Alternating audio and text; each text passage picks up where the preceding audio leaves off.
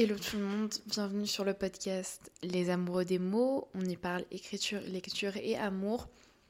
Je sais, comme à chaque fois, ça fait très longtemps que je ne suis pas revenue et je devais revenir début septembre, donc euh, au niveau de la rentrée et aussi avec le fait que mon livre est sorti le 3 septembre au lieu du 2 septembre. Mais il y a eu beaucoup de choses qui se sont passées et je pensais pas que ça allait être si compliqué que ça de trouver un rythme, de savoir de réussir à m'organiser dans cette nouvelle vie. Après, c'est pas étonnant puisque c'est un nouveau départ. Euh, je suis à la fac. Euh, c'est une nouvelle organisation, c'est pas les mêmes choses. Il y a des CM, il y a des TD, il y a des TP. Il y a beaucoup moins d'heures de cours, c'est beaucoup moins encadré, donc faut faire le travail aussi tout seul de son côté et trouver le petit punch, la petite chose qui, fera, qui vous fera dire bon, c'est bon, euh, maintenant ça y est, on travaille, etc. C'est assez compliqué. Et encore plus quand c'est quelque chose qui est pour vous et qui n'a pas de rapport avec l'école ou donc vous savez, il n'y a rien en retour. Enfin, je sais pas comment expliquer, mais faire des podcasts, c'est vraiment mon envie, moi, et j'ai pas par exemple des notes derrière, des examens derrière, etc. J'ai juste moi et vous. Après oui, euh, je pourrais me dire, bah il faut que j'enregistre des épisodes de podcast, faut que j'en publie, faut que j'en monte pour vous. Mais euh, je sais pas, j'étais plus dans cette phase de m'adapter à tout ça et après de voir euh, ce qu'elle allait devenir. Euh, c'est pas par manque d'idées de, podcast, de sujets à, parler autour, non, c'est plus par manque de volonté et un peu de perte de goût, on va dire. Euh, j'ai eu un, peu une perte de goût du, du podcasting, etc. Et c'est un peu ce dont on va parler. Enfin, le sujet de cet épisode de podcast, comme vous aurez pu le voir dans le titre, c'est le syndrome du sauveur. Alors pourquoi on va parler de ça alors qu'on est sur un podcast d'écriture, de lecture et d'amour?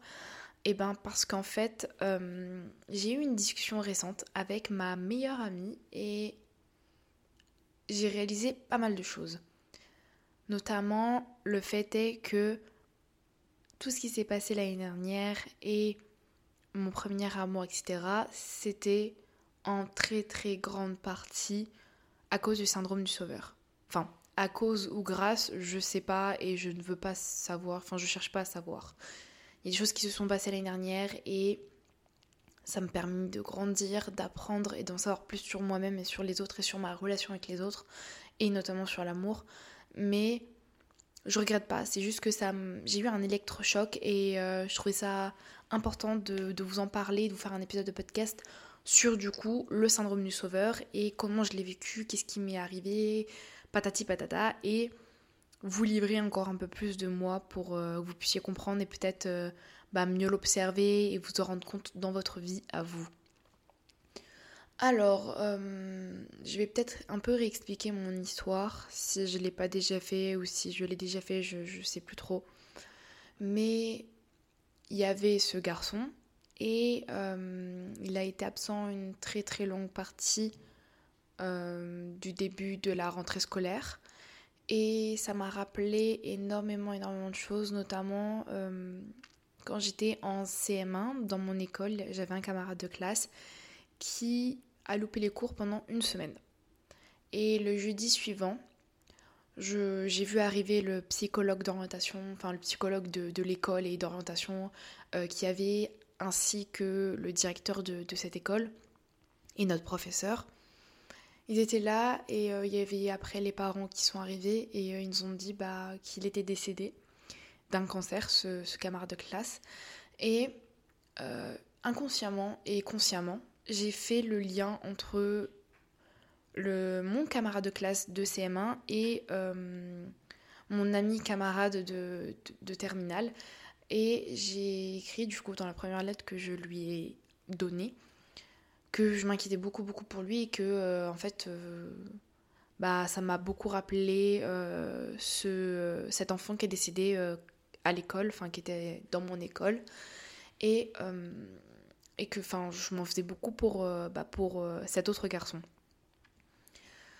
Et ça je m'en suis rendu compte du coup au moment où ma meilleure amie a mis le mot sur ce qui s'était passé et tout ça, le syndrome du sauveur. Euh, En fait, ça a fait tilt dans moi, j'ai beaucoup beaucoup pleuré et euh, je suis allée regarder un peu plus profondément sur internet ce que c'était exactement parce que j'avais un peu de vagues idées mais je voulais vraiment comprendre et euh, pouvoir enfin vraiment clore tout ce qui s'est passé l'année dernière et vraiment genre redémarrer ma vie, enfin redémarrer tout ça et arrêter d'y penser parce que euh, je ne suis plus amoureuse du coup de ce garçon, mais il y avait toujours une part de moi qui y pensait et euh, cette rentrée scolaire, il y avait pas mal de choses qui, qui me ramenaient beaucoup à lui et, euh, et j'en avais un peu marre parce que moi j'étais vraiment passée à autre chose en dehors bah, du coup de, cette partie-là du syndrome du sauveur, mais je voulais mettre un point, un point final à tout ça et vraiment vraiment genre arrêter de penser à tout ça.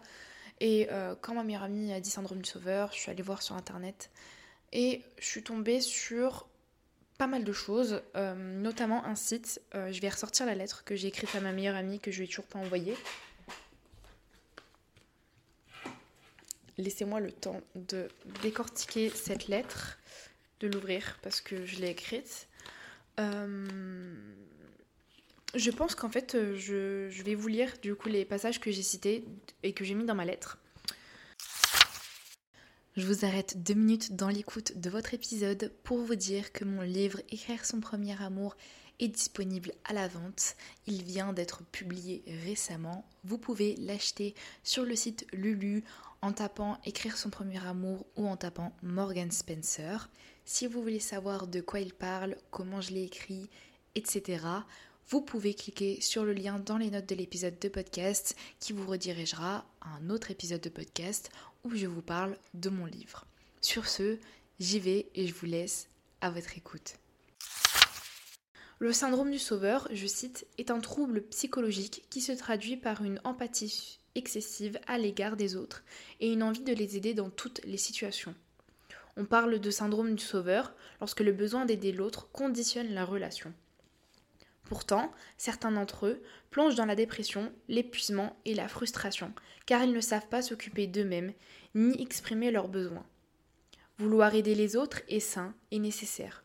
Seulement, dans le cas du sauveur, cet altruisme est disproportionné et dépasse l'autonomie et les besoins de l'autre. Le besoin d'aider est permanent et touche tous les domaines. Le sauveur ne sait pas demander de l'aide pour lui et s'enferme dans, dans sa souffrance. Lorsqu'on a le syndrome du sauveur, il y a une attirance pour les personnes en, souffrance, angoissées et dépressives. Le comportement du sauveur est en réalité le reflet douloureux de sa propre souffrance.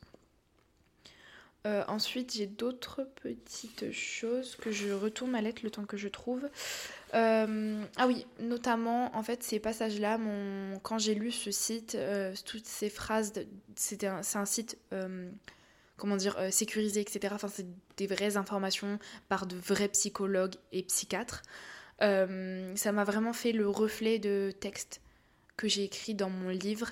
Et je me suis dit, en fait, il y avait en fait toute cette barrière-là et cette inconscience-là. Enfin, c'est ce... pas l'inconscience dans dans le sens euh, inconscient, une conduite, mais inconscience dans le sens où ma conscience était complètement partie au niveau de ce côté-là. J'avais vraiment tous mes sens qui étaient inhibés et j'avais pas cette réflexion. Et quand on me dit vraiment que l'amour rend aveugle, c'est réel parce que on idéalise les choses, on a envie que ça se passe bien et au fait, au final, quand on voit la réalité en face, on se prend un gros mur dans la tête. Euh, et en fait, j'ai relu encore une fois mon livre et Vraiment, j'ai plein de, passages qui, pourraient euh, traduire en fait tout ce qui s'est passé. Euh, je je vais pas vous énumérer les pages parce qu'il y en a beaucoup et, peut-être que ça pourrait faire l'objet d'un autre épisode de podcast. Mais, euh, mais voilà, je vais passer par une autre situation encore. il peut également être question de personnes qui ont la sensation de n'avoir pas réussi à sauver un proche un moment spécifique de leur histoire. Et quand j'ai lu cette phrase-ci dans euh, ce site, sur ce site, ça a directement fait tilt dans ma tête et au fait que dans la première lettre que je lui ai écrite, j'ai dit que je ne voulais pas que ça recommence et que c'était... Euh, enfin, j'ai dit à ma meilleure amie que je ne voulais pas que ça recommence quand j'étais en pleurs dans ses bras et que je, je parlais de mon inquiétude pour ce garçon. Et dans la lettre que je lui ai écrite, je lui ai dit que j'avais que je m'inquiétais beaucoup pour lui parce que j'avais eu un camarade de classe qui avait, qui, avait disparu et qui en fait au final était décédé euh, d'un cancer. Et, euh, et en fait, euh, c'est là que qu'on se rend compte de, de l'impact de notre vie et de ce qu'on a vécu sur le futur en fait. je pensais vraiment pas en fait sincèrement que son décès aurait eu un impact aussi gros sur moi, même s'il en a eu. je suis à moitié en train de pleurer. Euh, j'ai beaucoup, beaucoup, beaucoup, beaucoup, beaucoup repensé à ce camarade de classe pendant toutes ces années qui se sont écoulées. Je suis allée plusieurs fois sur sa tombe. Euh, je suis allée à son enterrement quand j'étais au CM1. Et euh, c'était vraiment la dernière chose que je pensais qui aurait pu avoir un impact sur moi dans le futur. Et en fait, si, parce que je m'en suis beaucoup voulu, en fait, de, son décès, de, ce camarade de classe. Je ne souhaite pas dire son prénom parce que je préfère garder ça un peu pour moi mais on va dire qu'il s'appelle Michel. Et, euh, et, en fait, quand, quand Michel est décédé, euh, je me suis rendu compte que je m'étais peut-être pas comportée de la bonne manière avec lui et que je l'avais un peu traité comme euh, le bizarre de la classe, alors qu'il n'était pas du tout méchant et j'avais déjà parlé deux trois petites fois avec lui, il était gentil, mais c'était le bizarre, donc je parlais pas plus que ça et j'allais pas plus vers lui que ça. Et en fait, quand on a appris son décès, bah, c'était une grosse claque parce que je me suis dit, bah, en fait, on a perdu beaucoup de temps. Parce que c'était quelqu'un de c'était un, un, petit gamin genre trop gentil et euh, et quand on apprend le décès de quelqu'un comme ça quand, quand t'es jeune tu te dis bah en fait c'est pas possible ça peut pas t'arriver à toi. Parce que tu dis oui bah c'est dans les films ça. Bah non en fait. Le, le cancer ça prend n'importe qui à n'importe quel âge et euh, il avait que 9 ans ou 8 ans je sais plus. Et euh, ça fait un peu mal quand même de tout ça, et encore plus quand on se rend compte que c'est cette, euh, cette culpabilité de ne pas avoir pu sauver la personne et d'avoir agi euh, peut-être mal alors que j'ai pas agi mal avec lui, c'est juste que j'ai peut-être pas agi comme j'aurais eu la profonde envie en fait d'agir et que cette culpabilité de son décès, de tout ce qui va avec, s'est reflété dans une de mes relations euh, récemment. Et que c'est là qu'on voit que le syndrome de sauveur euh, c'est toxique pour soi-même et euh, pour la personne en face. Parce que mon premier amour n'avait pas envie d'être sauvé et euh, il n'était pas dans cette phase de d'aide et d'aller de l'avant. Il était plus dans la phase de l'acceptation de ce qui lui était arrivé et pas dans dans améliorer les choses. Et quand je l'ai recroisé en début septembre, que je l'ai vu, je me suis dit j'ai fait du chemin moi mais lui, j'avais pas l'impression qu'il avait fait du chemin. Et je me suis dit, en fait, tant mieux que j'ai tout arrêté, que je sois partie, enfin que j'ai vraiment tout stoppé, parce que je pense que je me serais plus détruite qu'autre chose, plus que je ne l'ai été. Et, et voilà, donc c'est compliqué de se rendre compte euh, de ce genre de choses, parce qu'on se dit, bah qu'est-ce qu'on a mal fait, on n'a peut-être pas fait le deuil de la personne, euh, j'ai peut-être pas fait le deuil de Michel, alors que en fait, en fin de compte, j'ai fait le deuil, je pense. En fait, j'en sais rien, mais je pense que j'ai fait le deuil de cette personne. Et euh, au final, en fait, bah, son décès a encore un impact aujourd'hui, alors qu'il s'est écoulé euh, 8 ans. 8 ans depuis son, son, décès, ouais, 8 ans, il est décédé en 2015, donc oui, 8 ans. Et euh, c'est compliqué, c'est compliqué. En plus, il est décédé au mois de octobre, il me semble, donc euh, très clairement euh, dans les environs où j'enregistre cet épisode de podcast. Mais euh, ce que je voulais vous dire, c'est pour un peu. Enfin, cet épisode de podcast, c'est sur le syndrome du sauveur, mais c'est plus en fin de compte sur le fait que tout ce qui nous arrive, bah, j'ai vraiment réalisé que nos traumatismes d'enfant ou tout ce qui a pu nous arriver quand on était enfant a un impact, qu'on se rende compte ou non, sur nos décisions, nos, relations qu'on a dans le futur avec nos amis, notre famille, euh, nos amours, euh, etc.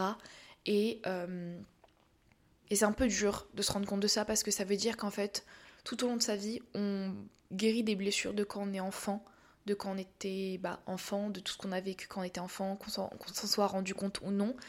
Et, et c'est un peu fascinant aussi, il y a une certaine fascination dans le fait que notre vie peut être conditionnée par notre enfance ce qu'on a vécu dans notre enfance et comment on a réussi à en guérir et à en apprendre et et en grandir de tout ça. Moi, je sais que ce que je retiendrai de, cette expérience et du fait que bah, j'avais le syndrome du sauveur pour, euh, ce garçon-là, eh ben, euh, c'est que je peux pas en fait aider quelqu'un qui ne, qui ne veut pas être aidé, pardon, euh, parce qu'il ne le voulait pas. Et quand on aide quelqu'un, quand on veut aider quelqu'un ou quand on fait en sorte d'aider quelqu'un qui ne le veut pas, c'est pas bon pour la personne qui est en face. Parce que je sais et j'en suis rendu compte que ça lui rappelait beaucoup qu'il avait vécu des choses mal alors qu'il voulait vraiment genre accepter, passer autre chose et euh, oublier un peu tout ça.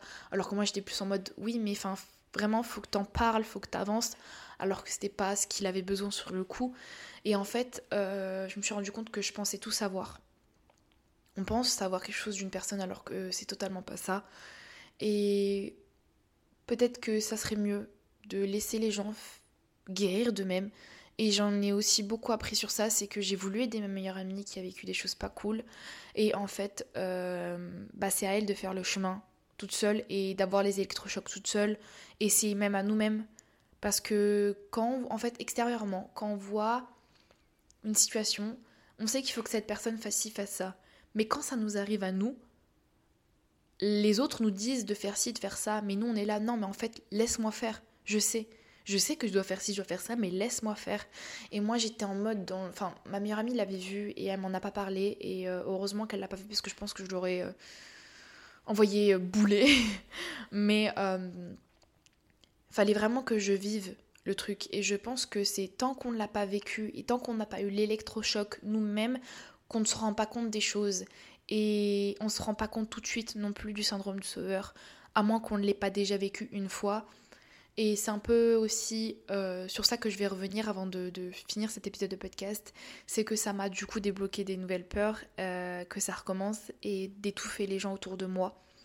Ça, ça va être un travail à faire sur soi-même et aussi accepter qu'on ne peut pas aider tout le monde alors que sincèrement euh, j'aimerais pouvoir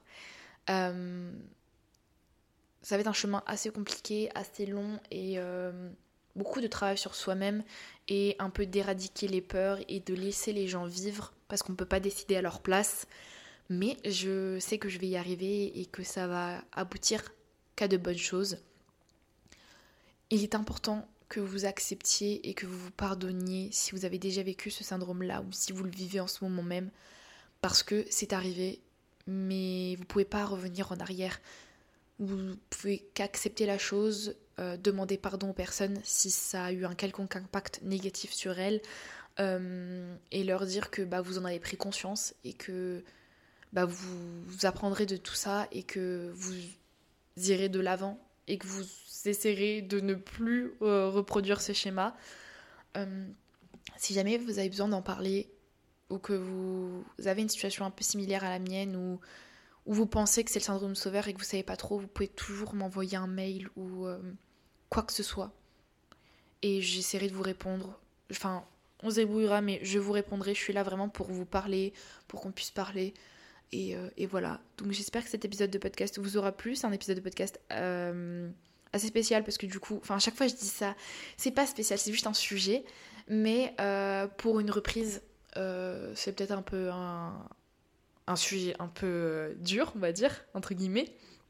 Mais voilà, j'espère qu'il vous aura plu. N'hésitez pas à laisser votre avis sur votre plateforme d'écoute, parce que c'est ce qui aide à faire référencer le podcast et à valoriser mon travail. Et sur ce, je vous dis à la semaine prochaine pour un nouvel épisode.